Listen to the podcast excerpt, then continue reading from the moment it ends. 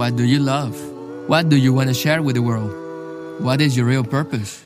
Maybe we decided to focus on the needs and wants of others, but we forgot about ourselves.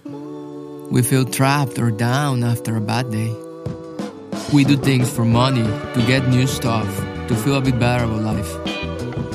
If we're passionate about something, we can face fear and work towards our dreams. The plan will never stop. We will change and grow like the dreams we want to create.